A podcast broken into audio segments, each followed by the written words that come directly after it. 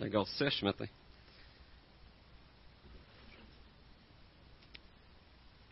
Alors ce matin, on continue notre série sur la lettre de l'apôtre Paul aux Éphésiens. C'est notre série partie 2. Pourquoi partie 2 Parce que on avait vu ensemble que dans les trois premiers chapitres de sa lettre, qui en contient six, dans les trois premiers, Paul prend le temps de nous dire combien on est riche, combien on est immensément riche en Jésus. Et dans les trois derniers, il nous dit comment dépenser cette richesse-là. Et c'est pour ça qu'on a appelé notre thème de la deuxième partie Dépenses sans compter. Alors, euh, je vais vous inviter à tourner immédiatement dans notre texte d'aujourd'hui, dans Éphésiens 5. Alors, on va lire à partir du verset 3 jusqu'au verset 8. Donc, Éphésiens chapitre 5, on va lire les versets 3 à 8.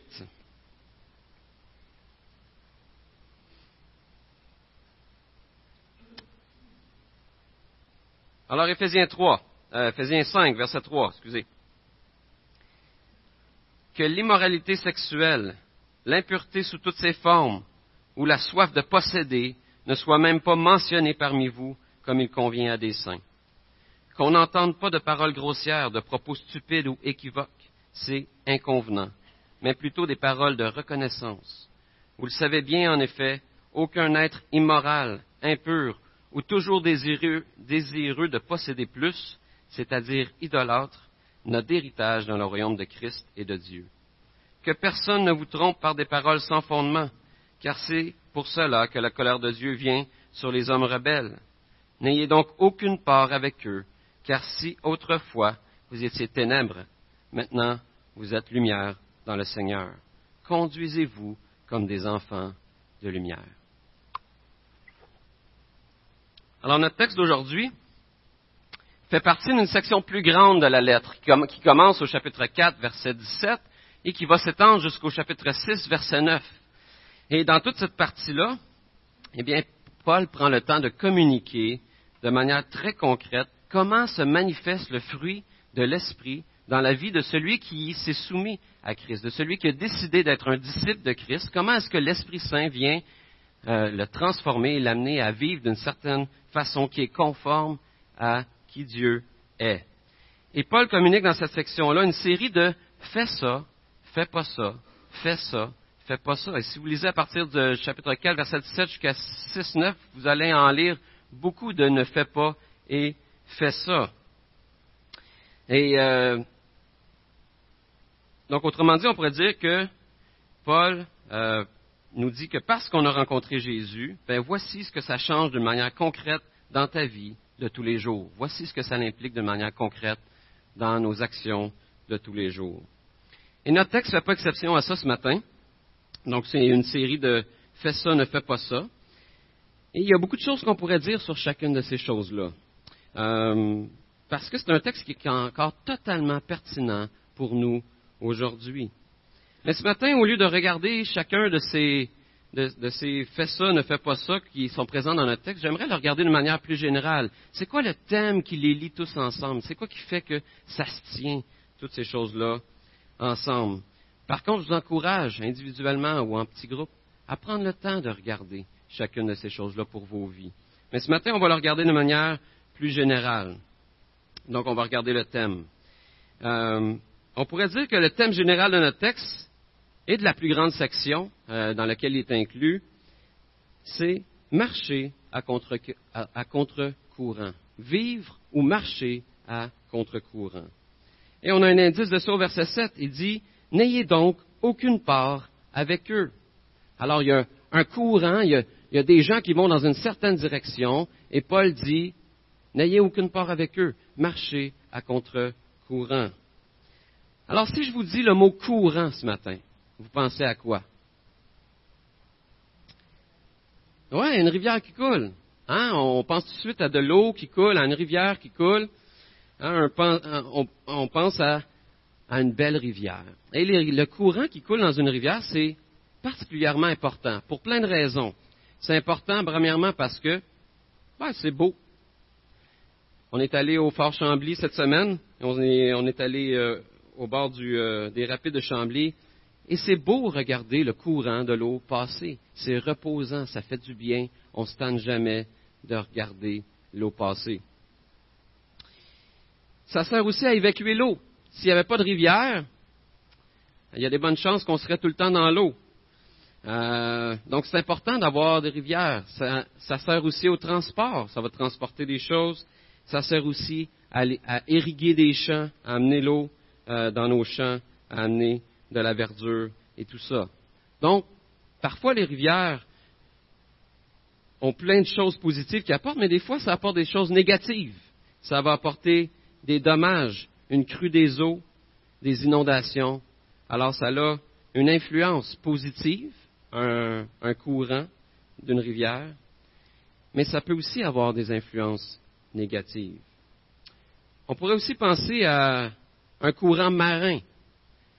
Hein, on connaît le, Gulf Stream, vous connaissez le Gulf Stream, ce courant marin d'eau chaude qui vient de, la Floride et entre les Bahamas et qui remonte jusqu'au Groenland. Et on nous dit que si ce Gulf, ce Gulf Stream-là, ce courant marin-là n'existait pas, eh bien, il ferait beaucoup plus froid dans l'hémisphère nord de la Terre. Les hivers seraient plus longs. Euh, euh, il y aurait plus de, de, conditions difficiles dans le nord. Alors, merci Gulf Stream d'exister, parce que sinon nos étés seraient plus courts encore. Alors, on est content qu'il y ait des courants marins comme ça. Si vous écoutez la météo, eh bien, on vous parle souvent de El Niño. Hein, El Niño, c'est un autre courant, mais cette fois-ci dans le courant, dans l'océan Pacifique, qui, lorsqu'il remonte vers le nord, ben, lui, au lieu de nous apporter plus de chaleur, nous apporte plus d'orage, plus de pluie, plus de conditions euh, de pluie. Donc, non, on n'est pas content, El Niño, retourne chez toi. Merci Gulfstream, El Niño, retourne chez toi. Alors, parfois les courants marins sont bons, parfois sont pas bons. Apportent des bons effets, parfois des moins bons effets. On pourrait aussi penser au courant électrique. Hein, l'homme s'intéresse à l'électricité depuis quand? Bon, on pourrait dire depuis les années 1900, on a découvert l'électricité et tout ça.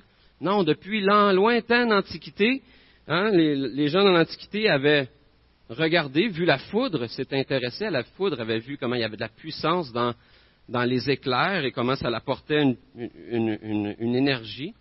Et il avait aussi constaté qu'il y avait du magnétisme, qu'il y avait des roches qui s'attiraient entre elles. Et euh, se sont intéressés à ce phénomène de magnétisme-là. Il y a même des scientifiques qui pensent que 300 ans avant Jésus-Christ, eh bien, il y avait certaines civilisations qui avaient réussi à faire des piles, à bâtir des batteries, des piles qui produisaient du courant avec de la poterie magnétisée et euh, toutes sortes de choses. Alors, euh, si vous ne me croyez pas, vous, tapez sur Internet lampe, lampe euh, euh, pile électrique de Bagdad, là, vous tapez ça, puis ils vont vous expliquer ça. Mais, alors, ils pensent qu'il y aurait peut-être eu des piles 300 ans avant Jésus-Christ. Mais la réalité, c'est que c'est vraiment à la fin des années 1800, début des années 1900, qu'on découvre vraiment l'électricité et que ça va vraiment révolutionner notre monde, révolutionner la manière qu'on vit révolutionner notre monde industriel. Il y a 100 ans, on s'éclairait encore avec des chandelles et des lampes à l'huile. Et le courant est effectivement bien utile pour nous, pour nous éclairer, mais aussi pour alimenter toutes sortes de machines et toutes sortes de, choses qu'on a aujourd'hui, qu'on oublie même qu'on a et qui nécessitent l'électricité. L'électricité. Sans l'électricité aujourd'hui, on aurait de la difficulté à bien fonctionner, à bien vivre. Mais le courant électrique, qu'on l'ait trouvé dans les années 1900 ou pas, a quand même eu toujours une importance pour nous parce que notre corps est constitué d'un continu flux nerveux d'électricité qui se communique entre notre cerveau et nos membres et qui apporte des, signaux et tout ça. Donc, euh, qu'on en soit conscient ou non, l'électricité a toujours eu une influence positive, parfois négative également, sur notre monde. Et finalement, on aurait pu penser aussi au courant d'air. Des fois, les courants d'air nous apportent une belle petite brise qui fait du bien, et parfois, ça nous amène une tempête qui détruit et qui brise des choses. Courant positif, courant négatif. Et je pense que vous, vous, captez mon point. Mon point, c'est qu'un courant, ça l'amène toujours une conséquence, ça l'amène toujours un impact sur son environnement. Ça implique un mouvement, ce qui fait que ça impacte les choses autour. Et ça peut avoir un impact pour le bien, ça peut avoir un impact pour le mal. Et c'est vrai dans le domaine physique, mais c'est aussi vrai dans le domaine intellectuel, dans le domaine social, dans le domaine spirituel. Un courant de pensée hein, on pourrait, le courant d'une pensée amène nécessairement des changements et des conséquences positives ou négatives. Et Paul, dans notre texte, nous présente deux courants qui sont sous-entendus dans le texte, le courant de la pensée du monde et le courant de la pensée de Dieu. Et ces deux courants-là sont opposés. Le premier, c'est le courant de la pensée du monde ou du présent siècle. Et on pourrait dire qu'il y a plusieurs courants de pensée dans notre monde. On peut penser aux différentes religions. Hein? Les, différentes religions ont influencé notre monde dans le, dans le passé et l'influencent encore par ce qu'ils communiquent. Des gens peuvent faire beaucoup de bien basés sur la religion et peuvent faire aussi énormément de mal. Donc les pensées religieuses influencent le monde. Il y a aussi les pensées philosophiques ou scientifiques. Hein, Charles Darwin, dans les années 1800, a pensé et réfléchi à une théorie qui a complètement bouleversé le monde. Hein, sa théorie, c'était l'évolution des espèces par la sélection naturelle. Et sa théorie, qu'on y croit ou non, est toujours à la base de nombreux courants de pensée philosophiques et scientifiques aujourd'hui. On pourrait aussi penser à la mode. Hein, souvent, on, regarde la mode puis on se dit, bah, pourquoi est-ce qu'on s'habille d'une certaine façon et euh, pourquoi pas d'une autre? Euh, et, la réalité, c'est que les courants de pensée ou dans la mode sont influencés par des grands designers. Souvent deux, trois ans avant que ce qu'on porte ou la mode d'aujourd'hui euh, propose comme vêtement, eh bien, ça a été pensé en arrière par des, des grands designers. Alors la chemise que je porte aujourd'hui, même si elle n'a pas été conçue par un grand designer, est quand même influencée par la pensée d'un grand designer. Alors il y a toutes sortes de mouvements, toutes sortes de pensées, toutes sortes de courants de pensée qui influencent notre vie. On pourrait penser aussi à la politique. Vous savez, les politiciens influencent nos vies par les, décisions qu'ils prennent et par les, courants de pensée qu'ils vont amener dans leurs leur lois, dans leurs décisions. Et il y a des gens qui gagnent leur vie à influencer les politiciens. On appelle ça des lobbyistes. Ils sont payés pour aller influencer les politiciens, à amener les politiciens à penser comme eux ils pensent. Et il y a des lobbies euh, pour euh, euh, les automobiles, tout le marché des automobiles. Donc les, les grands constructeurs d'automobiles vont payer des lobbyistes pour aller influencer les politiciens. Il y a des mouvements chrétiens qui font ça également. On pourrait penser à l'agriculture. Il y a toutes sortes de mouvements de gens qui disent, nous, on va aller influencer les politiciens pour qu'ils pensent comme nous et que ça puisse avoir des avantages pour nous. Donc, les idées politiques influencent le monde entier. Et tous ces penseurs-là, hein, qui influencent de, manière générale euh, toutes sortes de domaines, et bien Paul nous met en garde contre ces pensées du monde. Paul sait que nos actions de tous les jours découlent de ce qu'on pense, de ce qu'on croit découle de ce qu'on considère comme étant la vérité. Mais là, vous allez me dire que ce n'est pas toutes les pensées du monde qui sont mauvaises.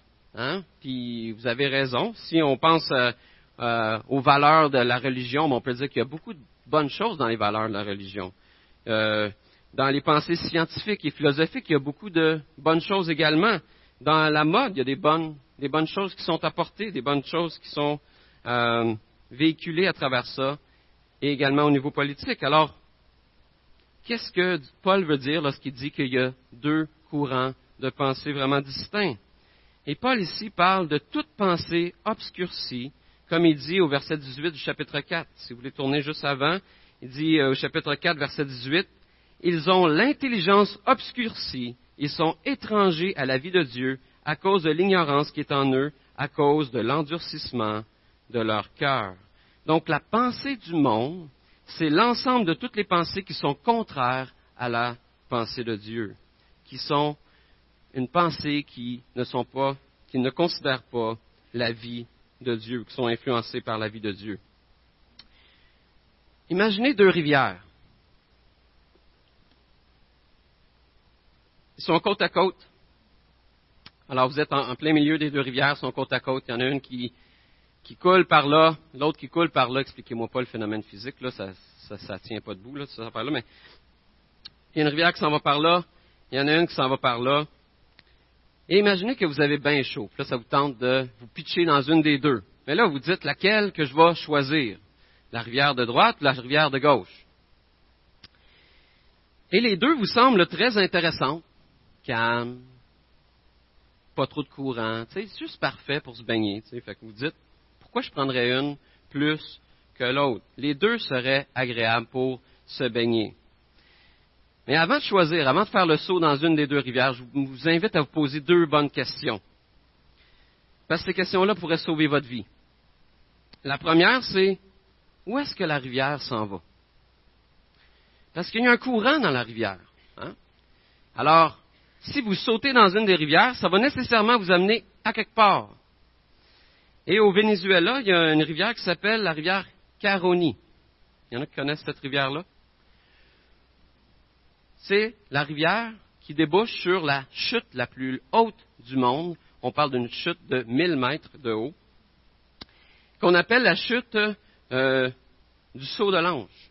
Alors, elle est, euh, si on avait une image, on verrait qu'elle est un, peu en V comme ça. Ça ressemble un peu à un ange, mais moi, j'aime penser que qu'ils l'ont appelé comme ça parce que quand tu tombes d'en haut, tu pries que les ailes te poussent comme un ange parce que tu ne veux pas arriver en bas. Ben, tout ça pour dire que c'est important de savoir où est-ce que la rivière s'en va. Si ça finit sur une chute de 1000 mètres, c'est important de savoir ça avant de sauter dedans. Et la Bible nous dit que les pensées du monde nous amènent à la mort et que la rivière de la pensée de Dieu nous amène à la vie éternelle. Deux courants, deux destinations. Une nous conduit tôt ou tard à la mort et on peut penser à la mort physique à la fin, de nos jours, mais toutes sortes de morts. Des morts relationnelles, des morts euh, intellectuelles. Il y a toutes sortes de gens qui font des choix dans leur vie qui les amènent nécessairement à vivre la mort d'une certaine façon. Non seulement juste à la fin de leur vie. Et l'autre nous conduit vers un lac doux et paisible, sécure pour l'éternité. C'est la pensée de Dieu. Alors, une bonne question à se poser avant de se pitcher dans une rivière. Où est-ce qu'elle va terminer? La deuxième question, c'est qu'est-ce qui alimente la rivière? Hein, des fois, on est dans la pensée du monde, on, est, on sait qu'on est dans une rivière qui est contraire à la pensée de Dieu, et on, on est dans cette rivière-là, puis on se dit, c'est pas grave, parce que quand ça va commencer à aller trop vite, puis que la chute, je la vois arriver, je vais sortir. Et je vais aller dans l'autre rivière. Mais le problème avec ça, c'est qu'on oublie que c'est pas nous qui contrôlons le débit de la rivière. C'est pas nous qui contrôlons de où à part. Il y a bon nombre de rivières au Québec qui ont été euh, modifiées. Pourquoi? Parce que on a mis des barrages. Et en arrière du barrage, il y a une immensité de bassins d'eau avec une puissance extraordinaire et que quand on rouvre les vannes, le courant passe, mais d'une manière extraordinaire. Hein, on était euh, j'ai resté au camp des boulots pendant plusieurs années. Et il y a le Bascatong, là, ce, bassin immense. Vous irez voir ça sur Internet. C'est immense, le bassin. Et il y a la rivière La Lièvre qui est coupée par un barrage. Et j'avais un terrain sur le bord de la rivière. Et en dedans d'une nuit, le courant pouvait monter de deux mètres. Le niveau de l'eau pouvait monter de deux mètres lorsqu'il ouvrait le barrage à l'autre bout. Alors, avant de sauter dans une rivière, c'est bon de savoir qui est-ce qui contrôle le débit d'eau? Qui est-ce qui contrôle l'arrivée d'eau à l'autre bout? Et la parole de Dieu nous dit que les pensées du monde sont contrôlées par le Dieu de ce monde, le diable. Paul, dans une autre de ses lettres aux Corinthiens, va dire, si notre évangile est encore voilé, il l'est pour ceux qui périssent, pour les incrédules, dont le Dieu de ce monde a aveuglé l'intelligence, afin qu'ils ne voient pas briller l'éclat que projette l'évangile de la gloire de Christ, qui est l'image de Dieu. Alors, c'est le diable, c'est le Dieu de ce monde qui contrôle les pensées de ce monde, les courants de pensée de ce monde. On n'est pas au contrôle de la rivière de la pensée du monde. C'est le diable qui est au contrôle. Alors ce matin, j'espère que vous vous trouvez dans la bonne rivière, dans la rivière de la pensée de Dieu pour vos vies. Mais même si c'est le cas, Paul nous dit que on a encore besoin d'être renouvelé dans notre intelligence. Qu'on le veuille ou non, qu'on en soit conscient ou pas, les pensées du monde qui nous entoure nous influencent. Notre intelligence a besoin d'être renouvelée de jour en jour pour que notre pensée soit celle de Dieu. Et Paul nous dit au verset 23 du chapitre 4, Laissez-vous renouveler par l'Esprit dans votre intelligence et revêtez-vous de l'homme nouveau, créé selon Dieu dans la justice et la sainteté que produit la vérité. Hein, Paul ne nous invite pas ici à se conformer par nous-mêmes à la pensée de Dieu, mais bien à avoir une pensée renouvelée par son esprit. Ça, c'est comme lorsque vous avez un ordinateur, puis il y a un virus qui s'installe dans votre ordinateur. Est-ce que vous avez déjà eu un virus dans votre ordinateur? Ah, voilà, vous savez.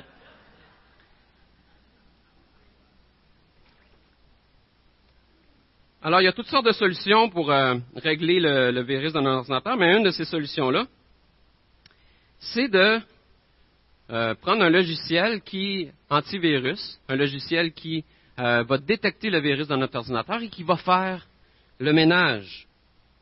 La réalité, c'est que ce n'est pas noir ou blanc. Hein, l'ordinateur, il a été conçu d'une certaine façon. Les logiciels qui sont dedans, c'est des bons logiciels qui ont été conçus pour exercer des choses particulières, mais là, ils ont été corrompus, corrompus par un virus, et ça ne peut pas juste être un logiciel qui nettoie tout et qui recommence. Ça, c'est la chose ultime. Lorsque ça ne marche pas, il faut tout recommencer et réinstaller des nouveaux logiciels. Mais avant ça, on utilise un logiciel qui vient nettoyer ce qui n'est pas bon. Donc, ce n'est pas noir ou blanc. Il y a des bonnes choses, mais intégrées avec des mauvaises. Et le virus vient enlever ce qui n'est pas bon. Et le constructeur, celui qui a construit le, logiciel, il sait qu'est-ce qui est bon, il sait qu'est-ce qu'il a mis dedans. Et là, il, t'invite à prendre un, de ces logiciels pour faire le ménage, parce que lui, il va détecter ce qui est bon ou pas bon. Et c'est ce que l'Esprit fait dans nos vies également. Il nous, renouvelle en venant enlever ce qui est corrompu à l'intérieur de notre pensée. Et ici, il n'est pas question d'une transformation à la baguette magique. C'est pas voici, la transformation est faite, maintenant tout est réglé. C'est une transformation qui est progressive, que la Bible appelle une sanctification, euh, être amené à la sainteté. Pourquoi est-ce qu'on a besoin d'être renouvelé dans notre pensée? Quand on parle du monde actuel, on est porté souvent à penser à ce qui nous entoure, hein, euh, aux influences extérieures, comme on a vu tantôt. Alors on peut penser à, à nos amitiés, les gens avec qui on se qui nous influencent dans, nos pensées. La télévision, la musique, l'Internet, toutes sortes de choses qui sont extérieures et qui ont des influences sur nous. Mais on a tendance à percevoir les influences du monde comme étant plus importantes ou plus dangereuses que le danger qui est présent dans notre propre cœur. On a tendance à croire que le mal qui nous entoure est plus dangereux et plus grave que celui qui est à l'intérieur de nous. Et on oublie que par nature, on a une pensée qui est contraire à la pensée de Dieu. Et c'est pour ça que Paul nous parle de revêtir l'homme nouveau. Jésus a dit, ce ne sont pas ceux qui portent bien, qui se portent bien qui ont besoin de médecins, mais les malades. Allez et apprenez ce que signifie je prends plaisir à la miséricorde et non au sacrifice, car je suis venu appeler des justes. Je ne suis pas venu appeler des justes, mais des pécheurs le problème lorsqu'on considère les influences du monde seulement comme étant extérieures à nous, c'est qu'on se croit juste. Le problème, c'est les gens autour de nous, c'est les pensées autour de nous, c'est pas moi le problème. Si ça va mal, c'est la faute des autres. Et on oublie que Christ est venu pour les malades, pour des pécheurs. Si on veut goûter à la grâce de Dieu, il faut se reconnaître comme étant pécheur, comme ayant besoin d'être guéri. Et quand on oublie à quel point on est malade, eh bien, on devient activiste. On veut changer le monde extérieur. On veut changer toutes les choses qui nous entourent. Et on se consacre davantage à changer le monde qu'à nous laisser changer, métamorphoser, transformer par l'Esprit de Christ. Que nos cœurs soient transformés par lui. Mais la bonne nouvelle présentée dans la Bible et que Paul enseigne, c'est que la transformation du monde extérieur commence premièrement par une métamorphose de notre propre cœur. Que les bonnes actions qui se manifestent ou qu'on manifeste autour de nous viennent de ce qu'on pense et qu'on a besoin d'être renouvelé dans notre pensée par son esprit. Pourquoi est-ce que Paul ne nous encourage pas à s'accorder nous-mêmes à la pensée de Dieu? Pourquoi est-ce qu'il ne dit pas, ben voici ce que Dieu vous demande, faites-le? C'est tout simplement parce qu'on n'est pas capable. Vous savez, moi, je ne connais pas grand-chose aux ordinateurs. Moi, j'aime juste quand ils fonctionnent. J'aime bien les utiliser quand ils fonctionnent. quand ils ne fonctionnent pas, ben, ça mérite un peu, mettons. Fait que c'est à peu près juste ça que je connais des ordinateurs. Mais j'ai fait une petite recherche. Je me suis intéressé à d'où ça vient, les ordinateurs, et je vous partage un peu le fruit de ma recherche ce matin. Alors, euh, selon mes recherches, euh, bien élaborées sur Wikipédia, vous allez voir, euh, j'ai appris que l'ordinateur a évolué à partir de la machine à calculer. Hein, l'histoire des ordinateurs a commencé avec l'histoire des calculatrices. Et ça commence en 1642, quand Blaise Pascal a inventé la première machine à calculer pour son père, qui était comptable, pour qu'il puisse en fait, il collectait les impôts pour qu'ils puissent euh, être capables de bien compter. Alors, euh, on appelait cette machine-là la Pascaline. 31 ans plus tard, en 1673, eh bien, il y a un autre homme, euh, Gottfried Willem, un homme qui, euh, qui a décidé de perfectionner la Pascaline et qui a été capable de la rendre jusqu'à être capable de faire les quatre actions euh, de, mathématiques de base, donc l'addition, la soustraction, la multiplication et la division. Et la calculatrice a continué d'évoluer comme ça, de se perfectionner, mais il faut attendre au début des années 1900, près de 300 ans plus tard, avant de voir l'apparition des premiers ordinateurs. En 1937, Howard Aiken met au point un ordinateur programmable, le Mac 1. Et là, ça n'a rien à voir avec les Macs d'aujourd'hui. Il mesurait 17 mètres de long, 2,5 mètres de, haut. Euh, il était conçu de 3300 engrenages, de 800 km de fil électrique, et il permettait de faire quoi? de calculer cinq fois plus vite que l'homme. C'est extraordinaire quand même. En 1943, le premier ordinateur euh, arrive le premier ordinateur qui ne comportait plus de pièces mécaniques, donc on l'appelait le ENIAC. Et il était composé de 18 000 lampes, il occupait une place de 72 mètres carrés, il pesait 30 tonnes, et il pouvait faire quoi? 330 multiplications à la seconde. Et il a été utilisé pour des calculs ayant entre autres servi à produire la bombe H. Et on nous dit que c'est pendant, c'est lors de lorsque l'ENIAC existait, qu'il y a eu le premier problème informatique, la première erreur informatique. Et c'est arrivé pourquoi? Parce qu'il y a un insecte qui euh, été attiré par la chaleur et qui a fait un court-circuit dans le système. Et, euh, et vous savez, insecte en anglais, c'est bug. Et de là vient le mot bug. Alors, alors on a des erreurs informatiques, on a des bugs qui arrivent, mais c'est à cause du ENIAC, à cause qu'il y a un insecte vraiment s'est pogné dans, court, dans, les filages et qui a fait un court-circuit. Et le problème avec ces ordinateurs-là, c'est qu'ils nécessitaient une grande quantité d'énergie électrique. Ils étaient gros, ils étaient encombrants. Et en 1948, l'invention du transistor, l'invention des circuits intégrés un peu plus tard en 1958, ont permis que les ordinateurs soient de moins en moins gros, de plus en plus compacts. Et c'est en 1971 qu'apparaît le premier ordinateur personnel. Il s'appelait le Kenback 1 et il y avait une mémoire là, là, extraordinaire de 256 octets. Euh, et, juste pour vous donner une idée, aujourd'hui, un ordinateur de base, c'est le plus cheap à 360 pièces. Il y a 4 gigs de mémoire. 4 gigs, là, c'est 4 milliards d'octets. Et dans les bons ordinateurs, on peut alors avoir jusqu'à 128 gigs maintenant de mémoire. Alors, 256 octets, ça faisait pas grand-chose. Euh, maintenant, on est rendu à des téraoctets, des 1000 gigs, et même des pétaoctets, des 1000 téraoctets. Ça finit plus de finir la quantité de mémoire et de capacité que les ordinateurs ont aujourd'hui. Et ils ont une influence partout dans notre quotidien maintenant. On peut penser à nos portables, à nos téléphones, à nos tablettes, aussi aux ordinateurs industriels, aux ordinateurs dans le, monde médical. Donc, les ordinateurs ont évolué énormément sur une courte période de simplement 70 ans. Ils ont été transformés de simples machines à faire des calculs à des appareils qu'on retrouve maintenant dans toutes les sphères de notre société et qui peuvent faire des choses immensément euh, grandes et extraordinaires aujourd'hui. Et la transformation des ordinateurs s'est faite sur une longue période de temps. Et vous savez quoi? Ce n'est pas l'ordinateur qui a décidé de se transformer. C'est les chercheurs qui l'ont rendu performant. L'ordinateur, n'a pas décidé par lui-même de ses capacités. Hein, c'est ceux qui l'ont conçu qui euh, ont décidé de ses capacités. Et ça, c'est un peu pareil pour notre propre transformation. De la même manière que la transformation de l'ordinateur, est progressive, eh bien, notre transformation, elle est continuelle.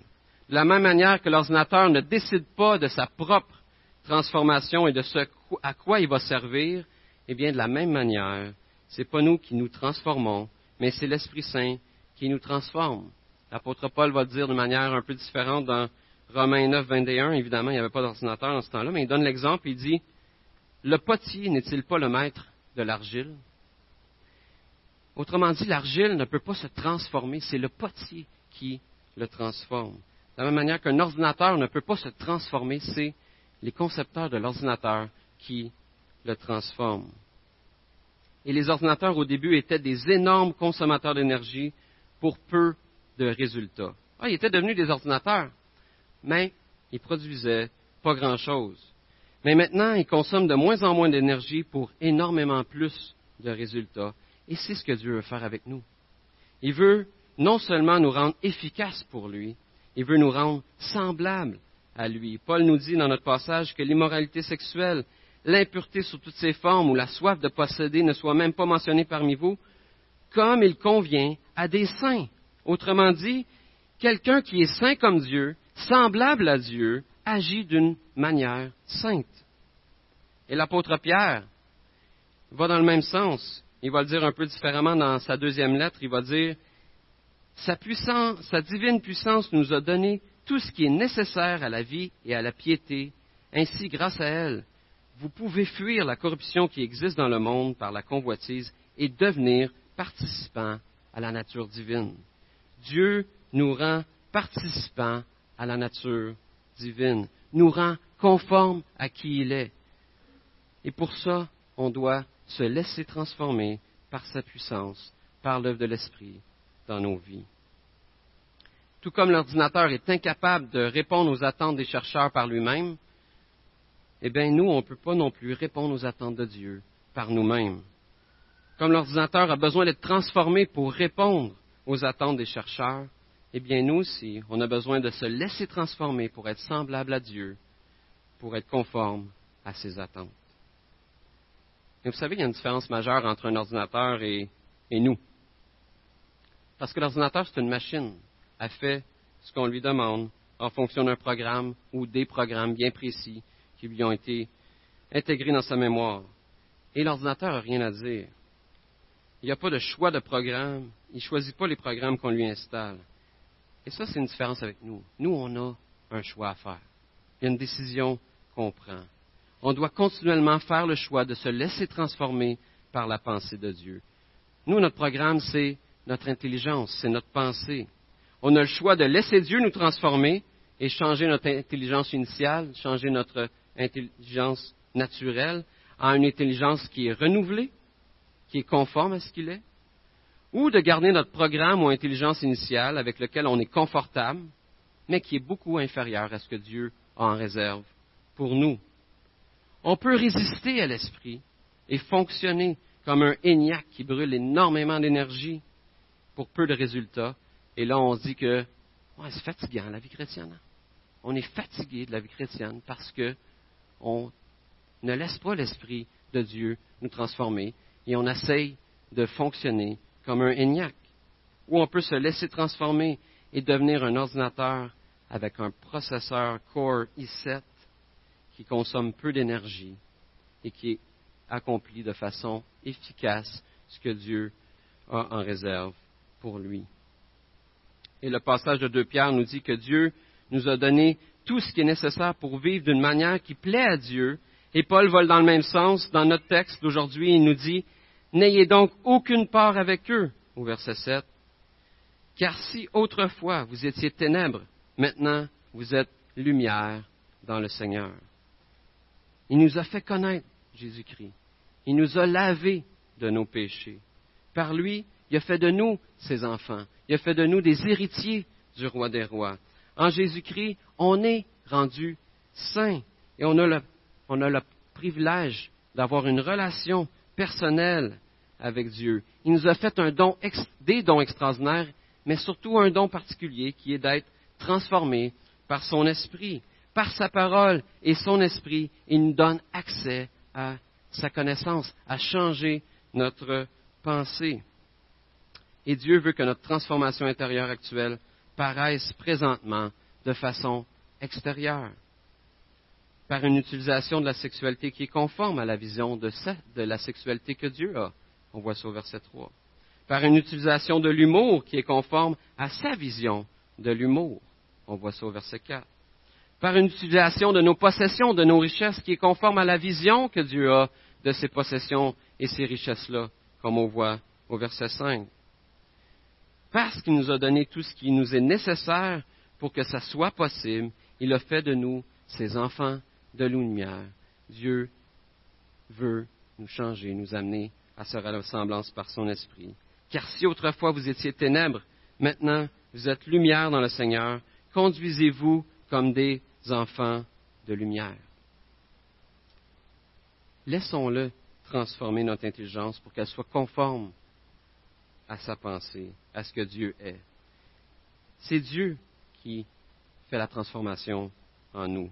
Notre part, c'est de faire le choix, jour après jour, de croire que son courant de pensée est meilleur que mon courant de pensée ou que les courants de pensée qui sont autour. C'est de faire le choix de me soumettre à sa pensée, à son courant de pensée, de faire de lui mon Seigneur et mon Dieu, celui qui connaît pour moi ce qui est bien, ce qui est mal, et de me soumettre à sa pensée. Qu'on puisse faire ça pour être transformé par son esprit. Je vais prier. Seigneur, on est reconnaissant ce matin parce que tu es un Dieu qui nous transforme.